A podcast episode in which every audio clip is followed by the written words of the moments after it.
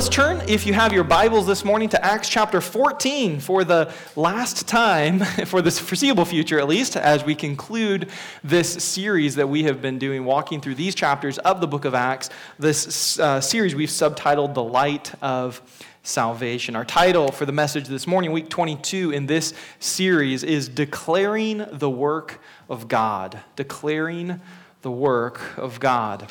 So, over the last several weeks, we've been really kind of taking a slow look, a slow walk through the end of these last eight verses. And the last two weeks, we kind of dug in on the first three set uh, of verses here 21 to 23. And I'll, I'll read those and then we'll read our final verses for today. Now, when they, that's Paul and Barnabas, had preached the gospel to the city of Derbe and had made many disciples, they returned to Lystra and to Iconium and to Antioch strengthening the souls of the disciples, encouraging them to continue in the faith, and saying that through many tribulations we must enter the kingdom of God. And when they had appointed elders for them in every church, with prayer and fasting, they committed them to the Lord in whom they had believed. And then Luke concludes with these words here, starting in verse 24. Then they passed through Pisidia and came to Pamphylia. And when they had spoken the word in Perga, they went down to Attalia, and from there they sailed to Antioch, where they had been commended to the grace of God for the work that they had fulfilled. And when they arrived and gathered the church there together, they declared all that God had done with them, and how he had opened a door of faith to the Gentiles. And they remained no little time with the disciples.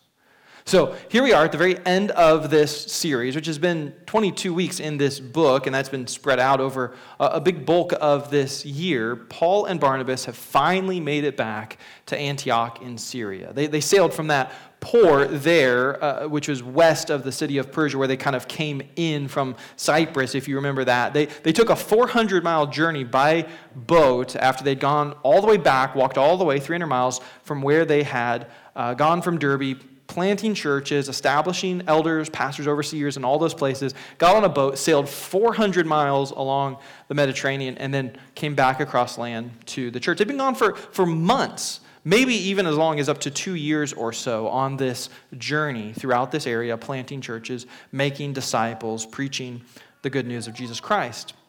And when they get back, the first thing they want to do is they want to share with these believers, these Christians, this church here in Antioch, the, the Antioch that they used to pastor in, remember? They, they know these people, they love these people, they discipled these people. Now they've been gone for many months, maybe even a couple years, and it's to this church that they have longed to come back to and give this report. The same church that sent them out, they want to know what has been accomplished. And so the text tells us there in, in the words of Scripture, they tell the church all that God had done with them and how he had opened a door of faith to the Gentiles.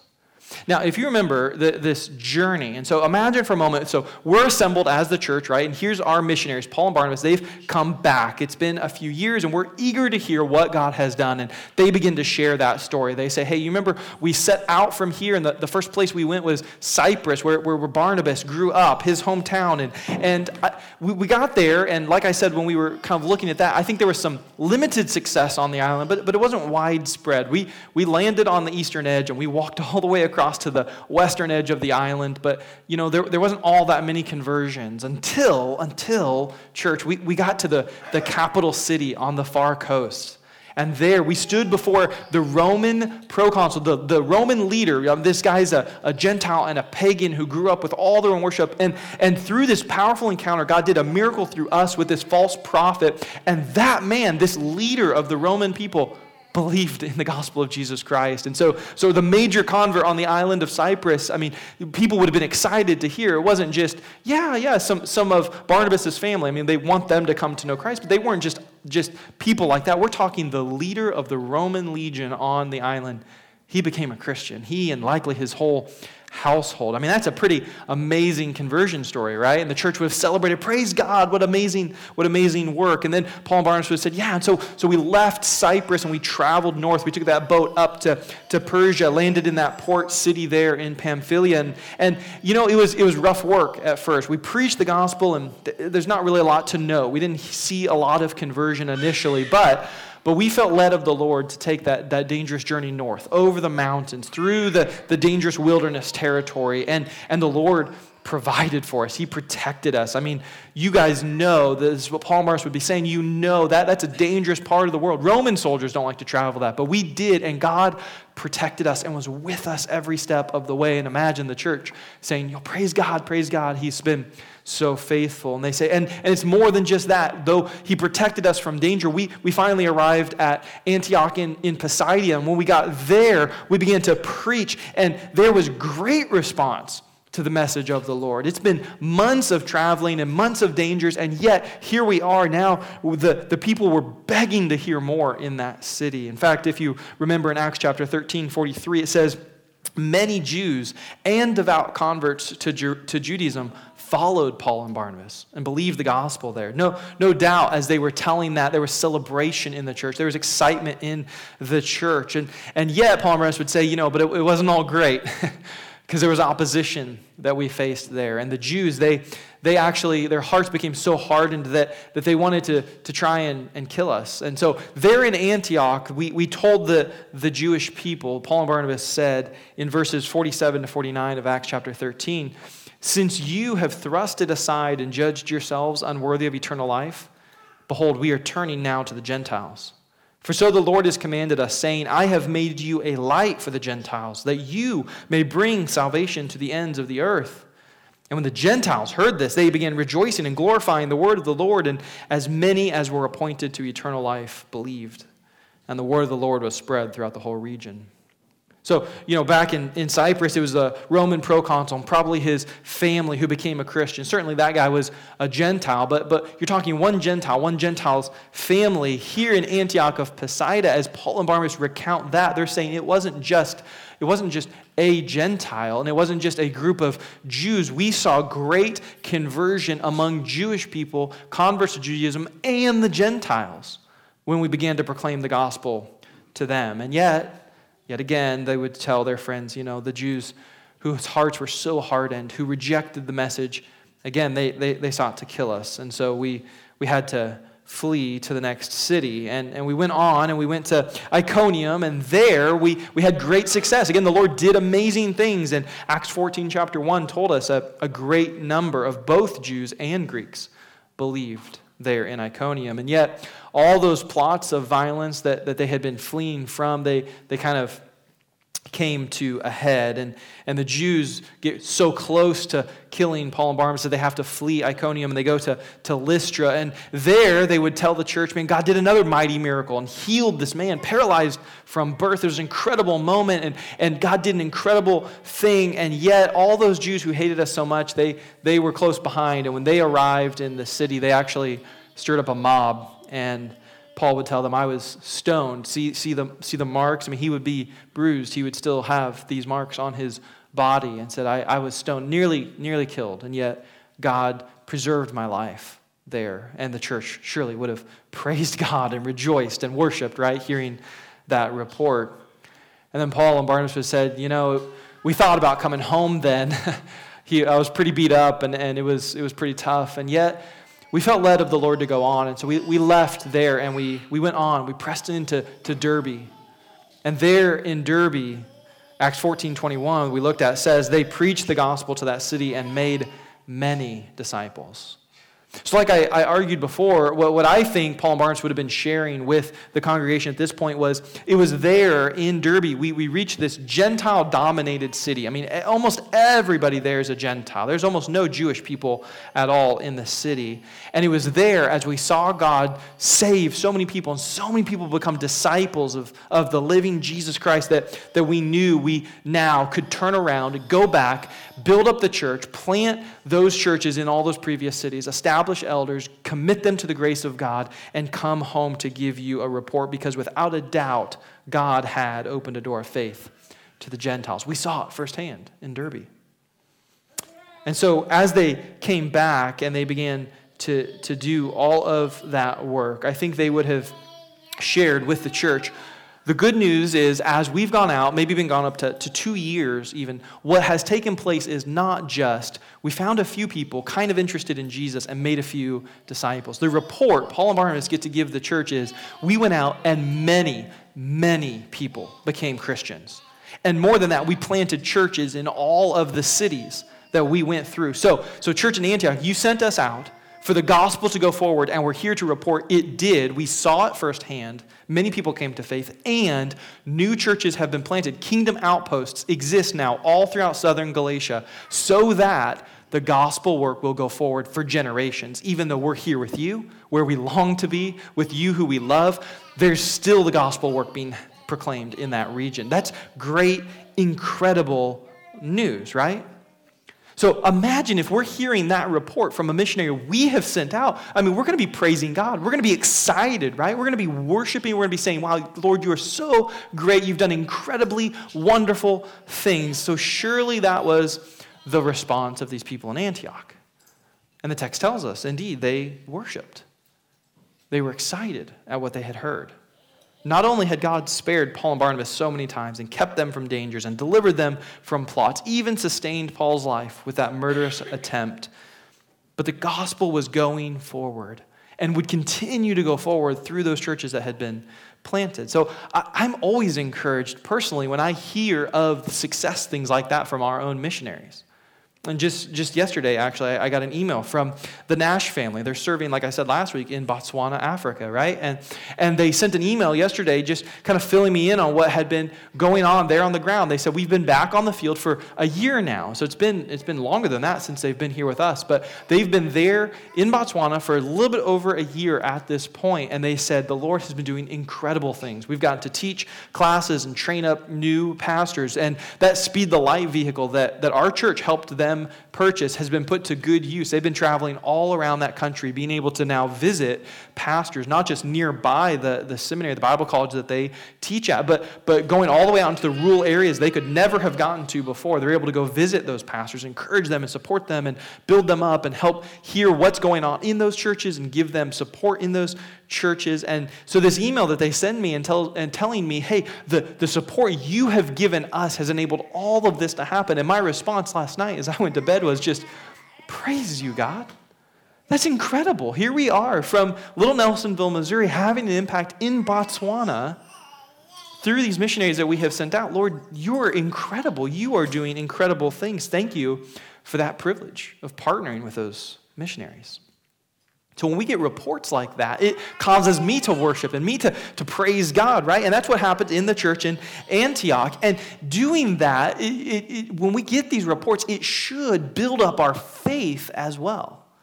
Because when we hear the gospel's going forward in Botswana or, or went forward here in southern Galatia, what we should recognize is the fact that the command of Jesus is being obeyed and the promise of Jesus is being proven true. You know the Great Commission, right? In Matthew 28, 18 to 20, Jesus said, All authority in heaven and on earth has been given to me.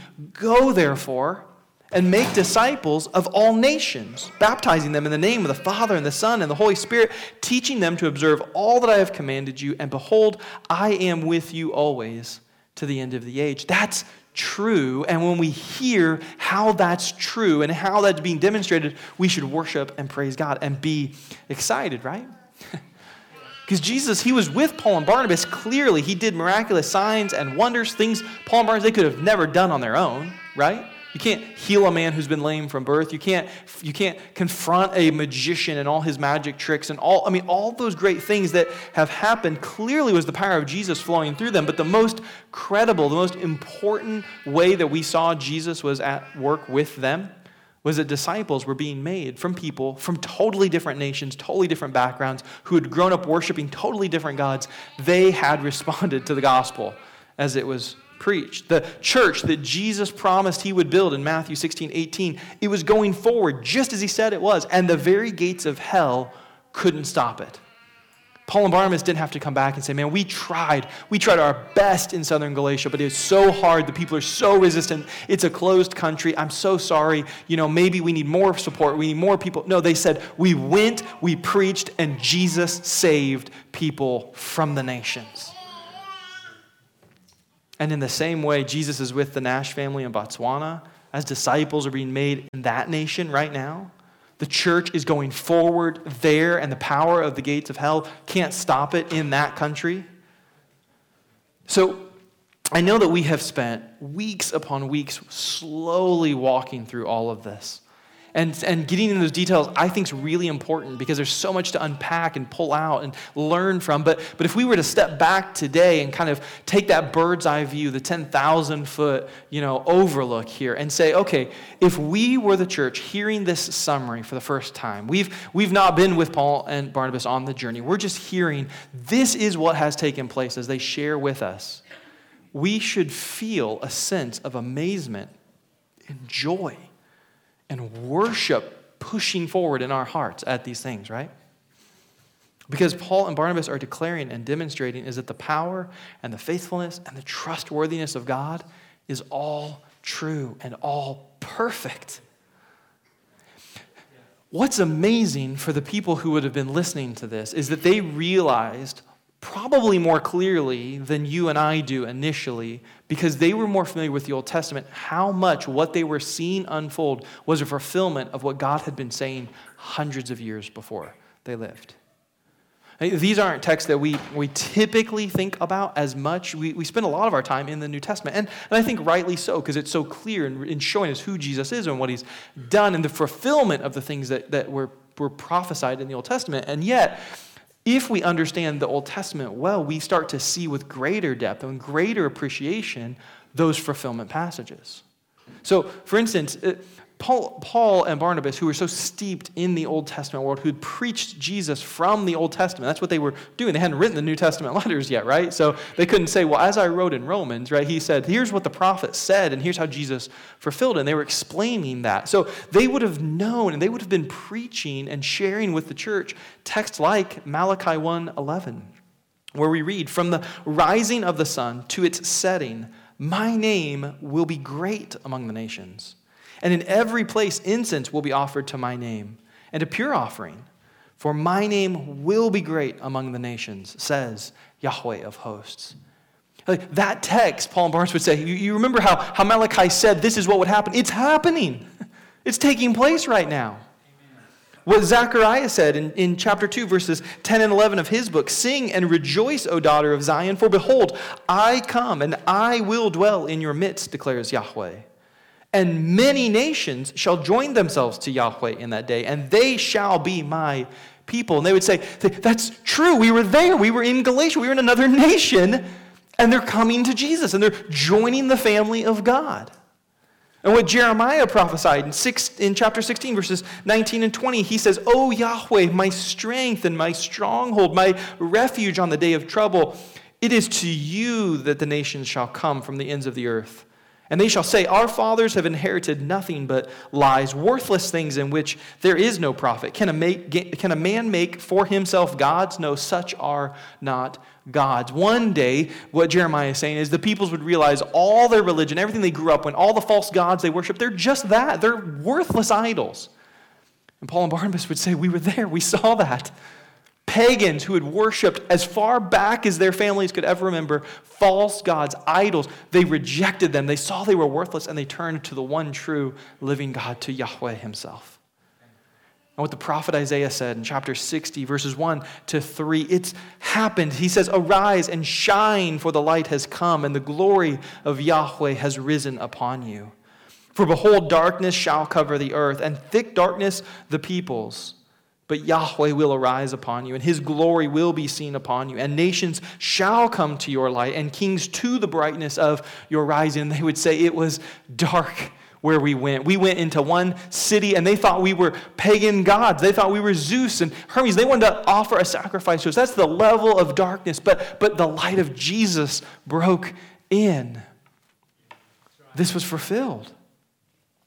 Psalm 22 is true. All the ends of the earth shall remember and turn to Yahweh, and all the families of the nations shall worship before you. For kingship belongs to Yahweh, and he rules over all the nations. All the nations. He, he, he's the God over them. It's, it's not just he rules over some of the nations, he rules over the nation of Israel. He rules over the nations, all of them. He's the true king. And when we went and we proclaimed, people bowed down. God was fulfilling his ancient promises. He was making clear the plan that he'd always had from the beginning. It was never about one family, never about one nation having all the blessings, all the salvation. He came to draw to himself people from all the nations, all the tribes, all the languages, all the people groups, and he is fulfilling that.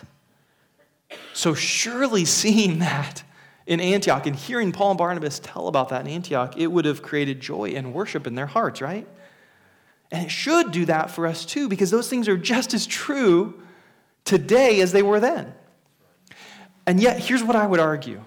At the end of all of this, after 22 weeks of walking through these texts, after all the weeks we spent just on this first missionary journey and seeing the fulfillment of these things taking place in each step along the way, I would argue you and I hearing this, seeing this, should rejoice and worship even more passionately than the church in Antioch did. Because when Paul and Barnabas said, A door of faith has been opened to the Gentiles, you and I don't just get to go, Wow, praise God, that happened. You and I get to go, We know that's how we came in. That's, that's the good news for us. We've experienced that. Not a single person in our church, as far as I know, has Jewish lineage. Every single one of us, we trace back our ancestors. We're among those pagans. We're among those nations all spread across the world. We're from people who were far off from God. We are not part of the blessing covenantal people of the Old Testament. We're the people who are the enemies of God throughout the Old Testament. And yet, here we are today. What are we doing? We're worshiping the God of Abraham and Isaac and Jacob. And we're sitting here as redeemed sinners who have been adopted into the family, grafted into the kingdom, called the true Israel. Because Jesus Christ saves all who believe in him and follow him, no matter where we come from and what our background is. So, so here's my, my encouragement to us our challenge to say if the people in Antioch would rejoice and worship that God had opened a door of salvation to the Gentiles, if, if the Jews, if you remember back in Acts 11, 18, when, when Peter got sent to Cornelius' house, and that one Gentile family believed there, right? And they responded, the Jews, hearing that report, responded, saying, glorifying God, saying, Well, then to the Gentiles, God has also granted repentance that leads to life. If they would worship God, if they would rejoice, if they would be moved by knowing this door had been opened and Gentiles were coming into the kingdom, how much more so? You and I the very recipients of God's saving grace, the ones who He has enabled to repent and find eternal life, the ones who have seen the light of salvation, the ones who have come to Jesus as our Savior and entered in through that door He has opened, how much more should we worship and we rejoice today? Because it's not just theory to us. It's not just praise God, that's great news. It's yes, this is how we are here. That's our experience. The message is more personal, so it should be more beautiful to us today, here in Nelsonville, right now. I recall reading this, this illustration that just so powerfully struck me in understanding how we should be responding, how we should be thinking about this. The story is this there's a, a professor of history who worked at a, a, very notable university, had advanced degrees, PhD in history, very uh, well credentialed academic individual. And in his office, he had a large piece of stone. Very heavy, very big. You would notice it right away. And, and he wanted you to notice it right away. In fact, when he'd go in his office, he'd open his door and he'd, he had the stone right there and he kind of slide it a little bit so it was the, the door stop. So you walked in and, and the door is held open by this, this huge stone sitting right there because he wanted everyone to walk, who walked in to see it and then to, to acknowledge it and ask, you know, what is this, this giant stone here? Because he, he was proud of it and wanted to talk about it. At the same time, there, there was an older woman who lived not too far away, but just in, in, a modest home with, with no advanced degrees, and there weren't many people who, who went to visit her. And she had a stone that, that looked pretty similar, but it was much, much smaller. And her stone didn't hold open the door, and it wasn't, you know, central in the room. It just sat on the fireplace above the, the mantle in a place of honor, a place she sat every day and looked at it. But, but if you came in, you could easily, easily miss it. It wasn't obvious and in the way.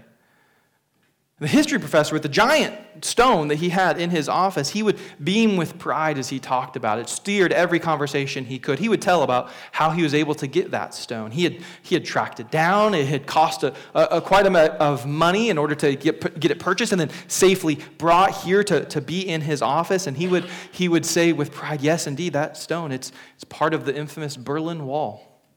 And he began to rattle off very impressive facts about the stone and the wall. He would talk about how that wall, if you, if you remember, was built in, in 1961, about 15 years into the, the Cold War.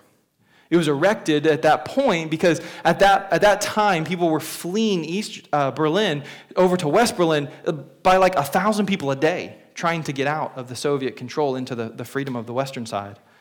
And so this, this wall was erected 27 miles long. There's actually two parts to the wall. It, it was one on each side, and in the middle was a 160 yard wide gap that they called the death trap because they filled it with guard dogs and machine guns and tripwires. And if you made it over one wall and into that, you would, you would die before you could get to the other side. That was the intent. And yet, that wall, if you know your history, came down very famously in 1989, right? The gates were opened from the east to the west, and people began to flood through. And on that first day when it happened, people began to, to even attack the wall, right? And as the gates were open, they were going through. They were, they were smacking the wall with hammers and breaking pieces off of it and creating new holes. And eventually, heavy equipment was brought in, and the whole wall was demolished, right? And the history professor, he, he knew all the facts and he could tell you everything about it. And he would give amazing details and all these wonderful things about the wall. And he could even show you a photo of the wall and say, You see that section right there? That's, that's where this stone, this is that stone right there in the photo. And he knew, he knew it all. He knew all the, the details about it. But the older woman, it wasn't like that. She rarely talked about the little piece of stone that she had. But if you pressed her on it, she would acknowledge, Yes, it's, it's a piece of the wall. And if you asked, how did you come about that? She would tell you, well, I, I picked it up on November 9th, 1989. And if you could really get her to talk about it, she'd tell you with emotions and tears. She'd been a very young woman in 1961. She'd just been married a few months before. And her life was radically changed on that day. August 13th, 1961, she woke up and she found that barbed wire had been erected between the east and west barriers of Berlin. And she was now separated from her husband, who had been working on the other side of the city. And within weeks, those temporary barriers became that massive stone wall. And she was cut off physically from her husband. She wasn't able to see him in person until November 9th, 1989, 28 long years later when those gates were finally opened and the people were rushing through and the, they were smashing at the wall and pieces of it were flying off, she bent down and picked up that small piece of stone that day. And as she did, she looked up and she saw her husband for the first time in all those long years coming to embrace her. Now, which of those two people, which of those two people do you think more deeply appreciated what they had? The history professor who had all this great and true knowledge. He knew great and important things, and he could carry on hours and hours of conversations and give lectures that people would love to attend. And he got all of this great knowledge through diligent study and memorizing and examining records. Do you think he appreciated the giant stone he had?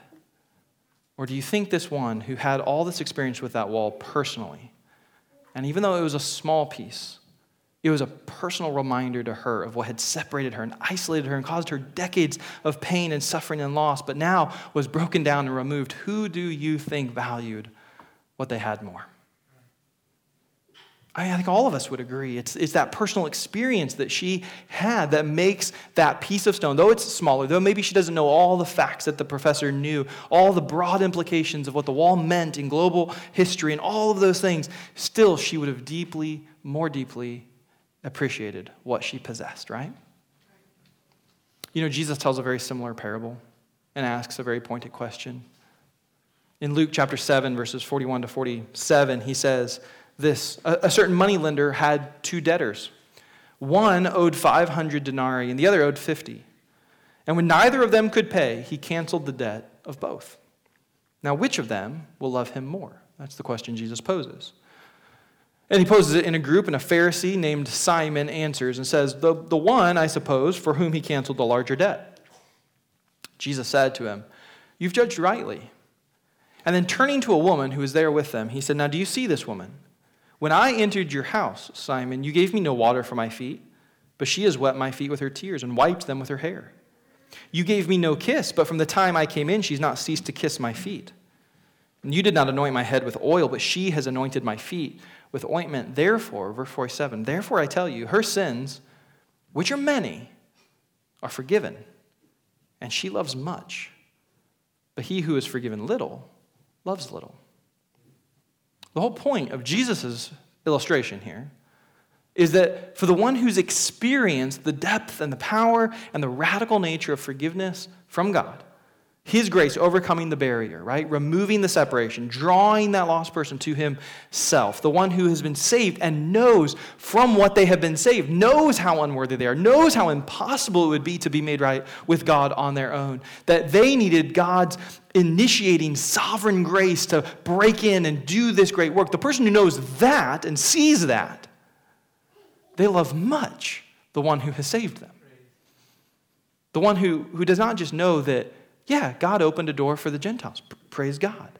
Those, you know, they had no hope of salvation on their own. Their ancestors had made and worshiped false gods, and their lifestyles and their past, they're full of, of enmity towards the one true God.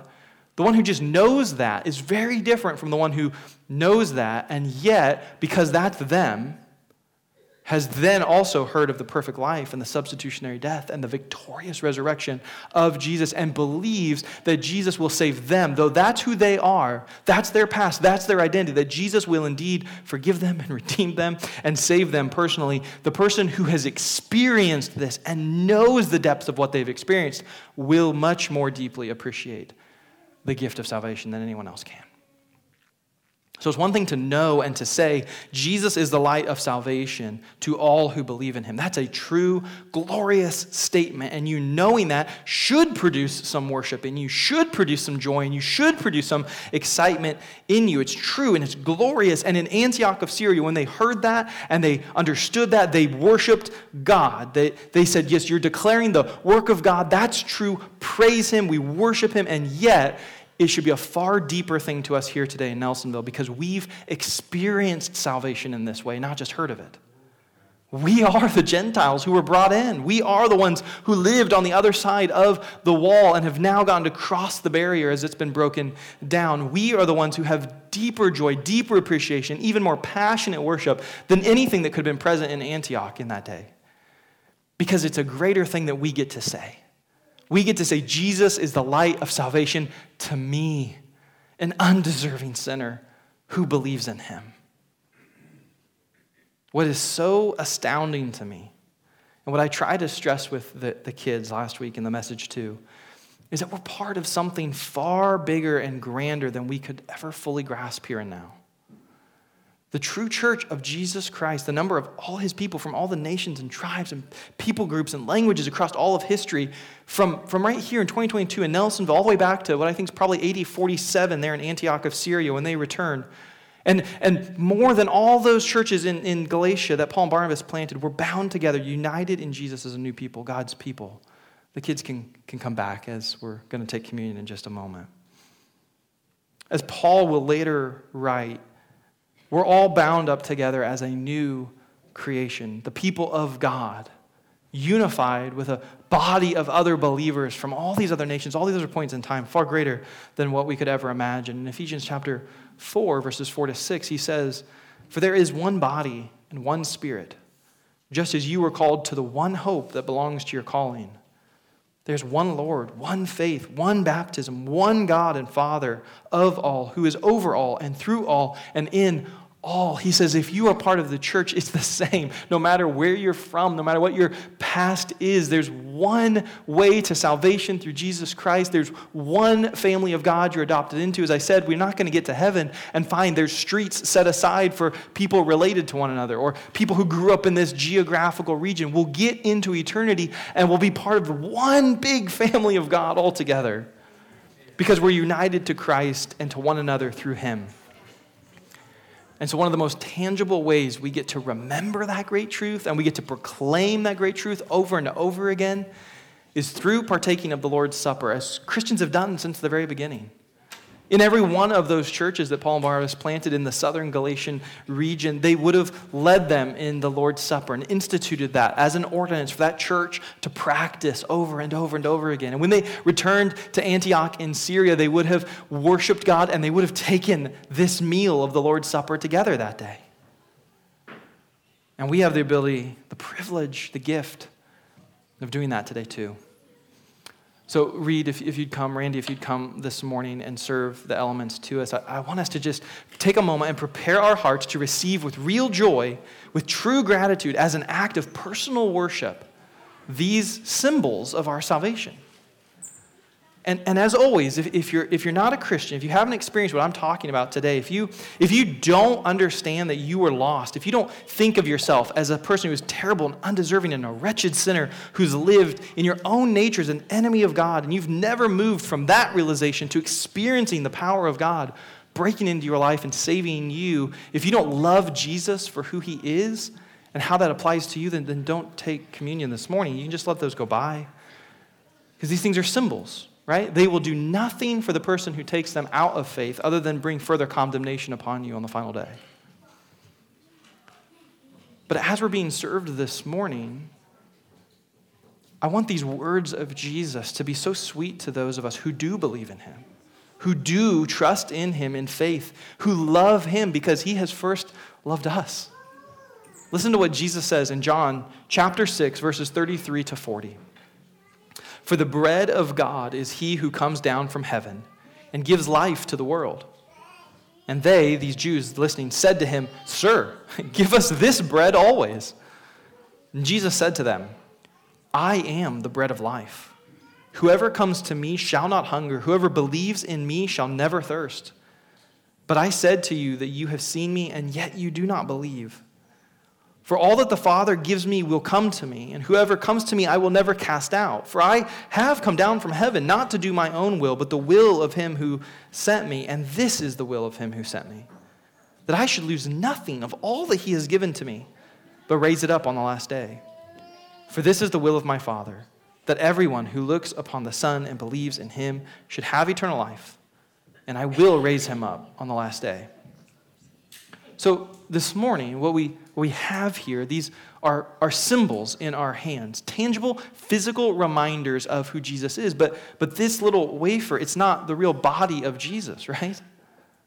It's not magical bread. That last night, my, my whole family came over as we were preparing for this morning, and we set everything up, and there was no, there was no incantation when I put the elements together. I've got one, thank you. This is a symbol, a reminder, a representation of something far greater. See, the Jews wanted a little piece of bread like this on that day, right? They, they wanted to say, they said, well, well, give us the bread, they'll give us eternal life. We can just eat some bread and live forever? Yeah, let's, let's have it. And Jesus says, you don't understand. The bread of life, it's not something you eat. It's not this. It's me. You have to believe in me. You have to trust me. You have to understand that what's going to happen to me is I'm going to go. My body is going to, to be broken because you have failed. You have sinned. And I'm going to go and I'm going to take all those on me. And so, so on the night when Jesus was betrayed, they, they ate a meal together and they celebrated. And this, this practice was established on that day, but it wasn't just a snack. They had already had the, the full supper. What Jesus did afterwards is he took the bread and he took the cup, was say to them, There's something greater you need to understand. And I want to show you. This little piece of bread, it's not just a piece of bread, it's a, it's a reminder to you, it's a symbol to you of what I will do to save you. My body will be broken.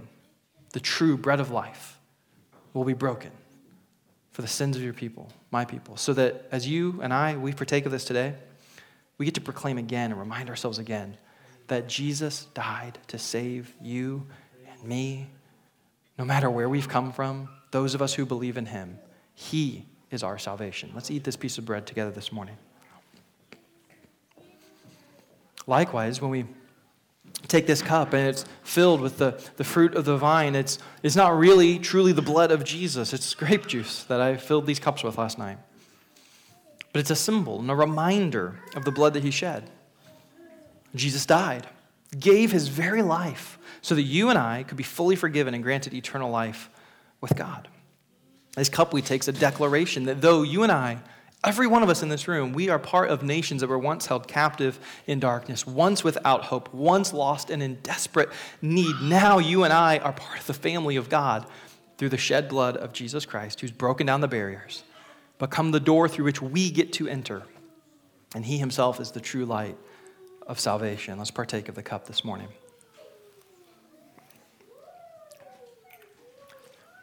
Christians, we should have such joy and such worship in our hearts that overflow in our lives. These words of, of John 6, they're incredible. When we partake of Him, the true bread of life, through faith, not through just taking communion, but through having faith in Him in our lives every day, you and I, when we are saved, we will never be lost. He will not lose any of those the Father has given to Him, He'll never abandon us. He will bring us home into eternity with Him by the power of His amazing grace. We are so secure in the hands of our Savior. So, oh, how we should worship and love Him today. So, worship team, if you'll come, I asked them this morning if they would lead us in a song that's familiar to many of us. It's, it's a classic hymn of the faith talking about the amazing grace of God. And, and my challenge to you today is in Antioch in AD 47, they heard declared to them the works of God, and they worshiped and they praised Him. And today we sat here and heard the works of God, but more than that, we've experienced this work of God in our lives. We are the Gentiles brought in, we are the ones He has saved by His amazing grace. So, would you stand with me this morning and let's worship Him? Let's be passionate. Let's get our affection set on Him and praise Him for who He is and what He's done. Let's sing together this morning.